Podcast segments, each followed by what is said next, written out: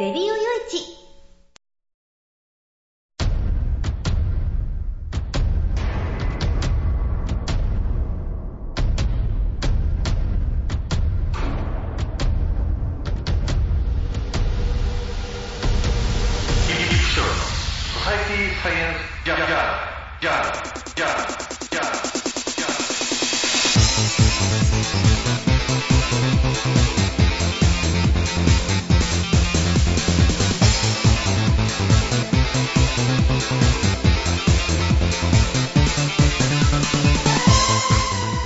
皆さんハローじゃご機嫌いかがですか？ソサイティサイエンスジャーナル第、えー378回ぐらいじゃ、ま、またぐらいじゃないかなって言ってますけどね。えー、ヘロヘロな朝を迎えてます。もうヘロヘロです。ぐったぐたですね。えー、もうほんとね、あのー大阪とね、えー神戸にちょっと遊びに行ってきて、うーん、まあ、あのね、このレディオ用地で、あのーゆるいお話ね、やってますけれども、あの、フェアリテールさんと、あとあの、クリラジのね、えー関西支局長の秀太郎さんと、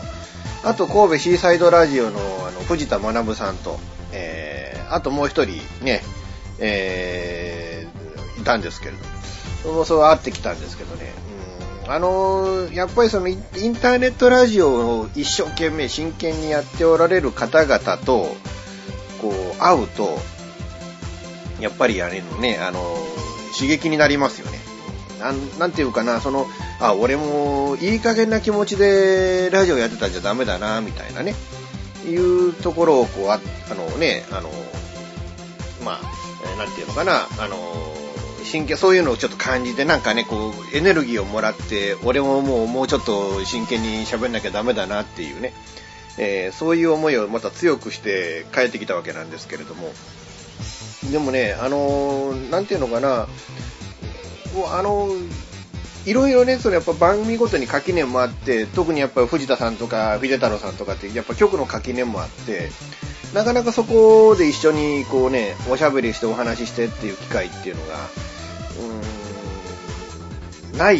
ね、そういう人たちと話して、まあ一緒にね、まあ例えば、まあ、秀太郎さんとはまあ一緒に番組をやったこともありますけれども、なんかこうやってね、やっぱ、その、コラボをやってるような、そんな感覚にもなって、うんいいもんだなと。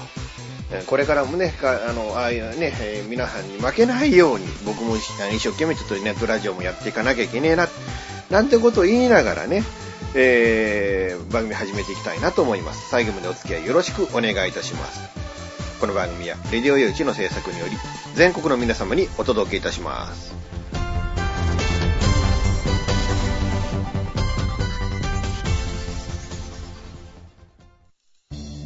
FM 玉川をキーステーションに全国ネットでお送りする FM ミッドナイトハイウェイサタデースペシャルマイフレンド様のハイパーウィークエンドでは身の回りの出来事や1週間のニュースの中から話題を拾って毎週1時間お送りしております。また時にはゲストをお迎えしてのフリートークスペシャルとしてもお送りしております。週末の情報バラエティ番組マイフレンド様のハイパーウィークエンドインターネットレディオステーションニューウィンドで毎週土曜日に配信しております。ぜひ皆さん聞いてくださいね。テレビビンゴネットアイランド会社で役立つ面白応援グッズの紹介をはじめためになる情報ミュージシャンの生出演など映像でお届けする30分の生放送。テレビビンゴネットアイランドは毎週水曜日19時30分から20時。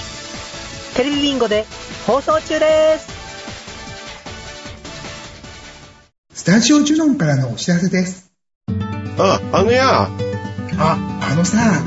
チョイスラジオの説明するんだけども、チョイスラジオの説明をするんですけど、毎週月曜日の23時から、毎週月曜日の23時から、スタジオジュノンのサイトでや、スタジオジュノンのサイトでね、配信してっからや、みんな聞いてけろな。配信をしてますから、ぜひ聞いてくださいね。詳しくは、チョイスラジオって検索サイトでググってけらい。詳しくは、検索サイトでチョイスラジオで検索してね。で、待ってっからや、来てけらい。じゃあ、待ってるからね、来てね。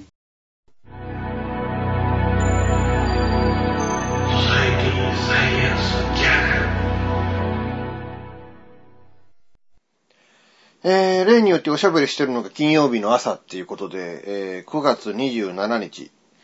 えー、まあ、バックナンバーでお聞きの方のために2013年って一応言っておきましょうかね。うん、2013年9月の27日っていうことなんですけど、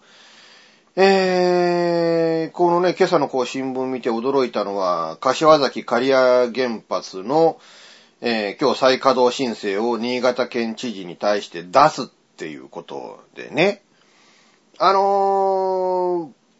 ー、まあ、要はね、その東電が地下式フィルター付きベント装置っていうものを新たにこう提案するということで、えー、放射能漏れの安全、放射能漏れがないっていうことと、新たに、えー、なんていうのかな、その、いわゆる圧力、原子炉の内部の圧力を、えー、まあ、緩和させるというかね、その、ガス抜きをするみたいなね、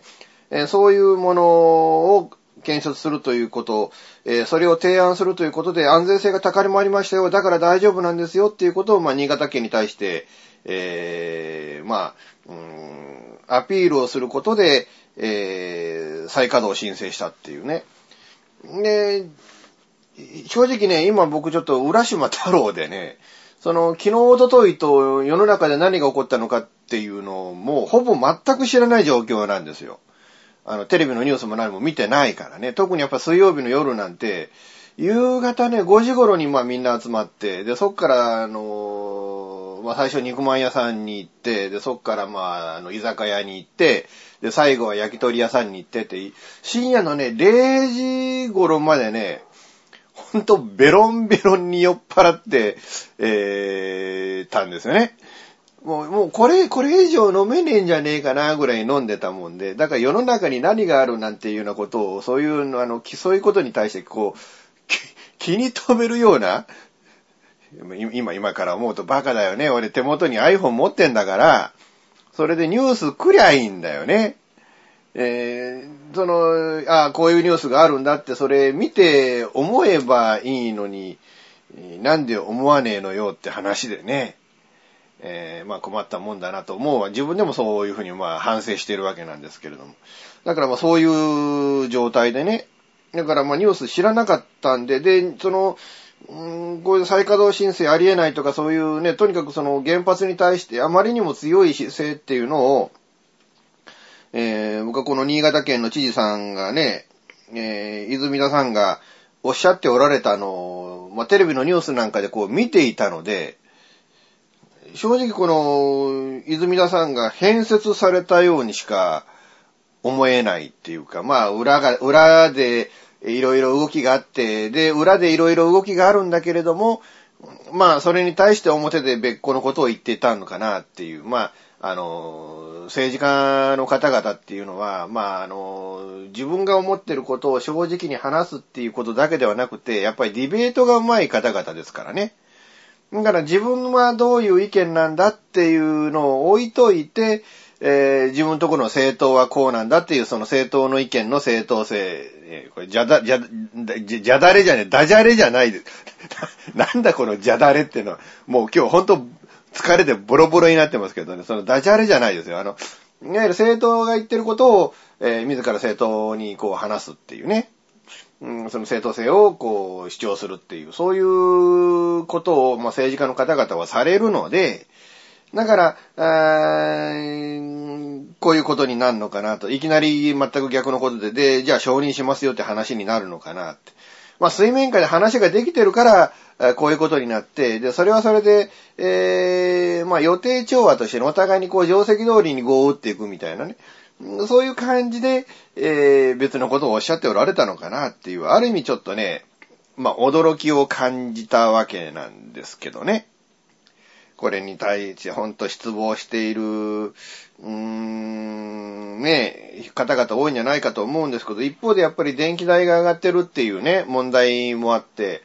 うん特にやっぱりその日本っていうのは高い原油、高いガスに頼ってるっていうのもあって、まあようやくこうね、シェールガスをなんかカナダから輸入するだの、アメリカから入れるだの、ロシアの天然ガスを入れるだのというね、そういう話が次々と出てきて、で、日本がその、ね、いわゆるいつこう、紛争が起こるかわからないような、危険な地域からの原原油に頼っているっていう、そういう状況っていうのは、まあ、いあのね、いささかこうね、いくらかは緩和されるっていうことにはなるんでしょうけれども、でも、じゃあそういうその安いあの化石燃料に移行するっていうことをね、それが果たしてどうなのよって話だし、一向にその、えー再利用というかね、その、いわゆるリサイクルエネルギーというか、いわゆる太陽熱、風力、えーね、張力、そういうね、いわゆるその自然界のエネルギーを利用した発電っていうものがなかなかこうね、その原発、あの、事故、うん、その、いわゆる地震の直後は、そういう声も強く上がってて、えーソフトバンクの孫さんもかなり力を入れておられたっていうね、そういう時期もあったわけですけれども、こう、やっぱり2年半経って、いつの間にかそういう話もなくなってっていうのはね、そういう状況になっちゃって、どうなんですかね。えーちょっといろいろこう考えもんだなっていう気は、するわけなんですけれども。だからそういうことでね、結局、うーん、最後やっぱりね、ある程度の原発には頼らないといけないっていうような、そういう風潮っていうものが、もう出来上がりつつあるっていうね。えだからもうその、お前ら、ね、市民に対してお前ら、電気力が高いっていう、そういう中でこの、我慢できるのかよ、と。原発動き出したら少しは安くなるんだぞ、みたいなね。そういう圧力をやっぱり東電とか、あるいは一部のね、あの、保守系の政治家の方々とか、経済界とか、そういう方々はもう思っておるんでしょうけれどね。でもやっぱこういう事故が起きた、あるいはまあ事故が起きないにしても、えーその原発を廃炉にして、えー行くっていうね、その作業っていうのを、そこのコストっていうものを、これまでの日本の原発っていうものは一切考慮をしていなかったっていうね、そこの部分があるわけじゃないですか。ってことは、その安い原発っていうのは、その事故が起きた時のリスク、あるいは原発を廃棄する時のコストっていう、そういうものを抜きにして安かったっていうだけの話で、で、今後じゃあその原発のコストっていうものを計算する上で、やっぱり大事なのは、そういう、えー廃炉コストね。えー事故の時のリスクね。まあそれ保険かけてもいいでしょうけれども、そういったことも含めて、その原発の値段っていう、原発で発電した電気の値段っていうものを計算していかなきゃいけない。そうすると、本当に、本当に原子力発電の電気って安いんですかってことにもなってくるっていうね。だからそこら辺はね、なんかこう、議論もないし、そういう情報もないし、精査したし、あれもない、資料もないし、あの東電自体はそういうことを計算してるっていう、そういう節すらないっていうね、えーことなわけですよね。僕はだからそこを考え、そこら辺全部試算した上でないと、計算しちゃいけないというか、その、ね、原発は安いんだっていうふうな、そういう主張をしちゃいけないというふうに僕はまあ思うわけなんですけれども、えー皆さんいかがでしょうかね。うんもうあの、まあ、技術論的なもんでね、その安全性がどういうふうになりましたみたいなのは、あの、まあ、新聞なりテレビのニュースなりをよく読んでいただいてね、まあ、この番組どっちかっていうと、その、ニュースの事実関係を言うよりも僕の考えはこうなんだってことを申し上げる番組だと僕も思ってるんで、えー、まあね、うん、まあ、そういうわけなわけなんですけれども、えー、まあ、あの、なんでしょうかね。皆さん、皆さん原発どういうふうに思われるんですかね。原発って必要なものなんですかね。やっぱりこの後に及んでもね。うん、まあ、僕はやっぱりその、まあ確かに短期間の間のレンジで考えれば、うん、原発をね、その多少動かして、で、その電力を賄ってっていうのは、その短期的なレンジで考えればありだとは思うんですけれども、でもやっぱり10年後、20年後には、えー原発、そういう危険なエネルギーに頼らないようなエネルギー政策というものを考えていかなきゃいけないっていうね。だからそこ、そういう方向への議論にどうもなってるのかなってないのか、日本はいつまでもこうね、原子力発電に頼るべきなんだっていう、そういう考えなんでしょうかね、今のその、ね、あの、そういう、ね、あの、政治家の方々の考えっていうのはね、あるいは、その事故を起こした原発は古かったけれども、これから作るような、今作っているような原発っていうのは新しいから、技術が違うから、こういうことにはならねえから大丈夫だっていうふうに思っておられるんですかね。えーそこら辺ちょっと一度そういうね、政治家の方々に、特に自民党の政治家の方々によく聞いてみたいっていうのが、えー正直なところなんですけれども。えー柏崎刈谷原発ね、えー再稼働について、えーのお話で、まあ、今回進め、あのね、えー最初のニュース進めさせていただきました。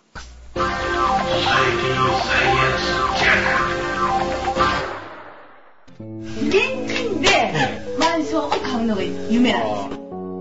あ、丸腰だったら一番いいなぁ。そう、まあ無理だと思う。幸せな家庭を作ると。留学したいんですけど心理学の方を勉強したいなと思っていて、で、あの、マンション建てて一番上に住むっていうのが理想 かな。あなたの夢を応援しています。風俗リンクラジオ。オ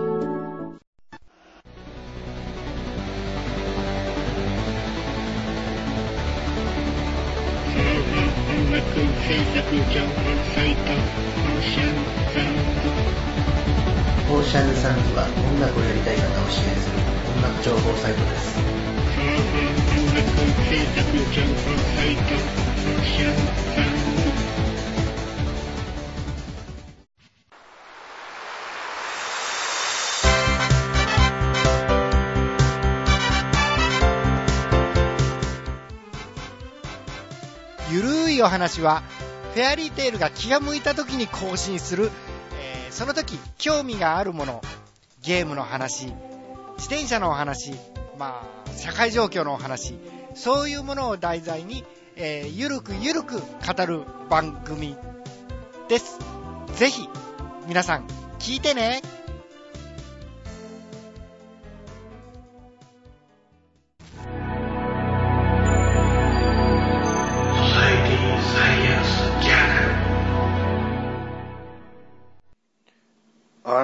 自殺事件がね、問題になったのがもう何年前になるんですかね。うん、あの、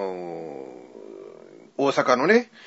えー私立の桜宮高校の体罰事件、バスケットボール部の主将だった2年生の男子生徒が、えーまあ自殺しちゃったっていうことで、えー大阪地裁の判決が出たっていうことでね、えー懲役1年、執行猶予3年、えーまあだから休憩が1年だったので、まあ休憩通り、ほぼ休憩通りの判決が出たっていうことなんですけれども、えー生徒が満足するプレーをしなかったという理由で暴行し、えー理不尽であると。えー指導が効果的で、えー許されると信じ込み体罰を続け、えー刑事責任は軽くないと。えーいうことで、まあ、とりあえずは、あね、その有罪の理由とはしたわけなんですけれども、でも一方で、うん、懲戒免職となり十分とは言えないが反省していると執行猶予をつけた理由を言ったっていうね。えーまあこれでね、その学校の先生が、その体罰を理由に、えーまあ罰せられる、刑事罰を課せられるっていう、まあ実際、にはその執行猶予がついたっていうことで、うん事実上、まあ、無罪と変わらねえっていや変わらねえんですけれども、うんあの、まあ、ある意味画期的、その、いわゆる体罰というものに対して、えーね、それをそれ是正するためには、まあ、画期的って言えるっちゃ言えるんでしょうけれども、ただ、確かにこのね、この被告が行ったような体罰っていうのは、あまりにも理不尽でね、ひどすぎてね、っていうことを考えれば、あの、やった、彼がやったことは間違ってたんでしょうけどね。でも、本当に体罰って、なきゃいいものなんですかね。うーん、まあ、物には限度があって、どこで線を引くかっていうことになってくると、その、体罰っていうものの上、その、その真上に、ラインを引くっていうのは難しいことなのかもわからないですよね。これは必要な体罰、これはやりすぎの体罰とかね。これは正しい体罰、これは正しくない体罰とかってね。まあ、ある意味ね、あの、悪さ、子供が悪さをしたと思ってげんこつ入れたと。でも、悪さをしたのは実は他の人間だったとかね。えー、あるいは僕も高校、中学校の時英語の先生に殴られたことがあるんですけど、あの、なんでこんな問題もわかんねえんだ、つって殴られたんですけど、僕その前の一週間、盲腸の手術で入院してたんですよね。で入院してた時にやった授業で、わかるわけねえじゃんって話でね。わかるわけねえじゃねえかよ。な、俺休んでる間の授業でからなんでこんなこともわかんねえんだって、なんで殴られなきゃいけねえんだっていう。そういう例だってあるから、じゃあ、体罰は正しいのかっていうと、確かにそれは良くないですよね。えー、そういう例で、だからその、本当にその体罰を加えなきゃいけないような状況があるとしても、でもそれが、うーん、上場酌量であったり、あるいは、まあ物理的に実はそれは不可能じゃねえかみたいなこともあって、いわゆる冤罪事件を起こしちゃうんですよね。冤罪事件、よく僕その死刑反対だとかって言うじゃないですか。冤罪事件で死刑やっちゃったらもう取り返しがつかねえっていう。まあそれと同じで、そのね、さっき言ったように、休んでた、授業や、その病気で休んでた人間が、勉強そこの部分の授業ができてなかったじゃねえかという理由でぶん殴っちゃそれはダメでしょうって話になってくるから、うーん、だからそういうことを防止するためにも体罰って一切やっぱりダメなのかもわかんねえなって、今こうやって喋りながらね、軌道修正しちゃったって何なのよ俺って、あの、一貫性がねえなっていう、えー、そんな気もしますけど、僕も結構だからそれ考えてみたら体罰って受けてる方なんですよね。高校時代やっぱりそのブラスバンドの練習してて、いろいろやってて、でもふざけてたんですよね。ふざけてたら先生に後ろから頭をドーンとぶん殴られてっていうこともあって、うーん、だから結構そういうのでね、うん、まあ確かに理不尽だこの先生はって思うこともあったし、いやでもあの時殴ってくれたから確かにね、軌道修正できて、俺はそんなに今は、ね、今そんなに間違った人間になってないんだ、みたいなところもあったりとか、なんか、だから余計そこ、そこら辺でね、やっぱり自分、こう、おしゃべりしてても迷いがあるっていうのがそういうところなのかもわからないですよね。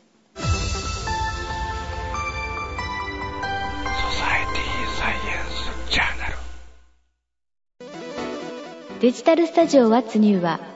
音、作り方、広め方のすべてが新しい次世代の音楽を作り出します。私たちは自分たちが聴きたいと思える音楽を作ります。私たちは既存の方法にとらわれない今そしてこれからの方法を追求します。私たちは支持してくれる世界中の身近な人へ私たちの音楽を届けます。応援してください。デジタルスタジオ What's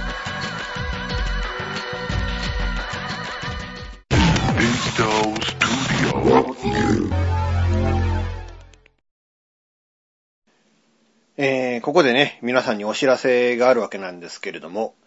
えー、一応僕ね、えー、作家なんですよね。えー、これまで2冊ほど本を書かせていただいて、えー、風俗嬢の本音、もっと風俗嬢の本音、合わせて、2冊合わせても6万部ぐらいのね、売り上げがあって、本当あのね、皆さんのおかげでこうやってね、あのー、なんとか作家を名乗ることができている状況にいるっていうことを、この現実ね、本当に嬉しくありがたいなと、えー、感謝しているわけなんですけれども。でもここ4年ほど、ちょっとね、あの、次の作品を書く機会っていうのに恵まれずに、えー、まあ、右往左往してたんですけれども、えー、この度、えー、ね、えー、今今年の11月25日、えー、なんですけれども、えー、例によって前回ね、えー、過去2冊と同じサイズ社から、えー、風俗嬢たちのリアルという本で、えー、第3弾の本をね、書かせていただく、え、いうかまあね、えー、その発売日がね、タイトルと発売日が決まりましたっていうことでね、まだ書いてるんですけどね、まだ書いてるんですけどね、えー、まだ最後、その、本編すらまだ最後まで書き上げてないっていう、その状況で発売日が決まってしまうっていう、この恐ろしさね。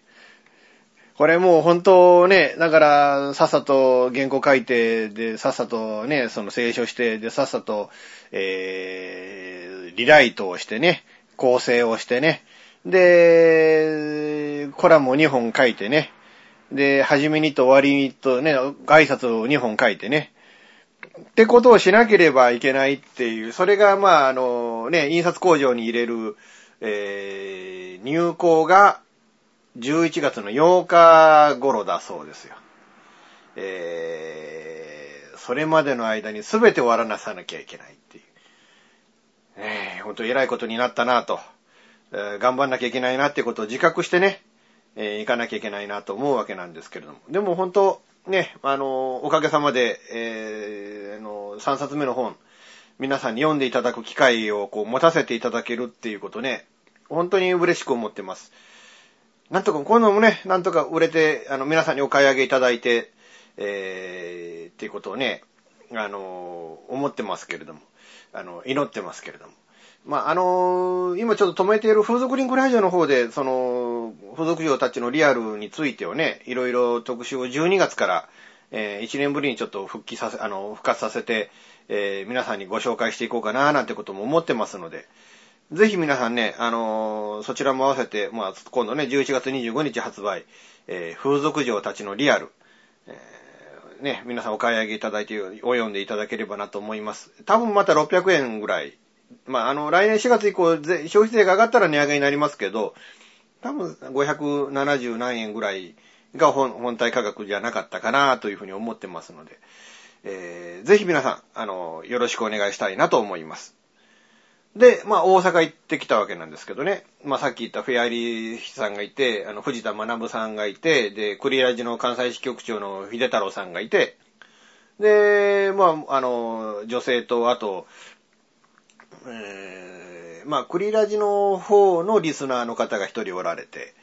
えーまあ、結構ね、賑やかに楽しくね、えーお酒を飲むことができて、ベロンベロンに酔っ払いましたね。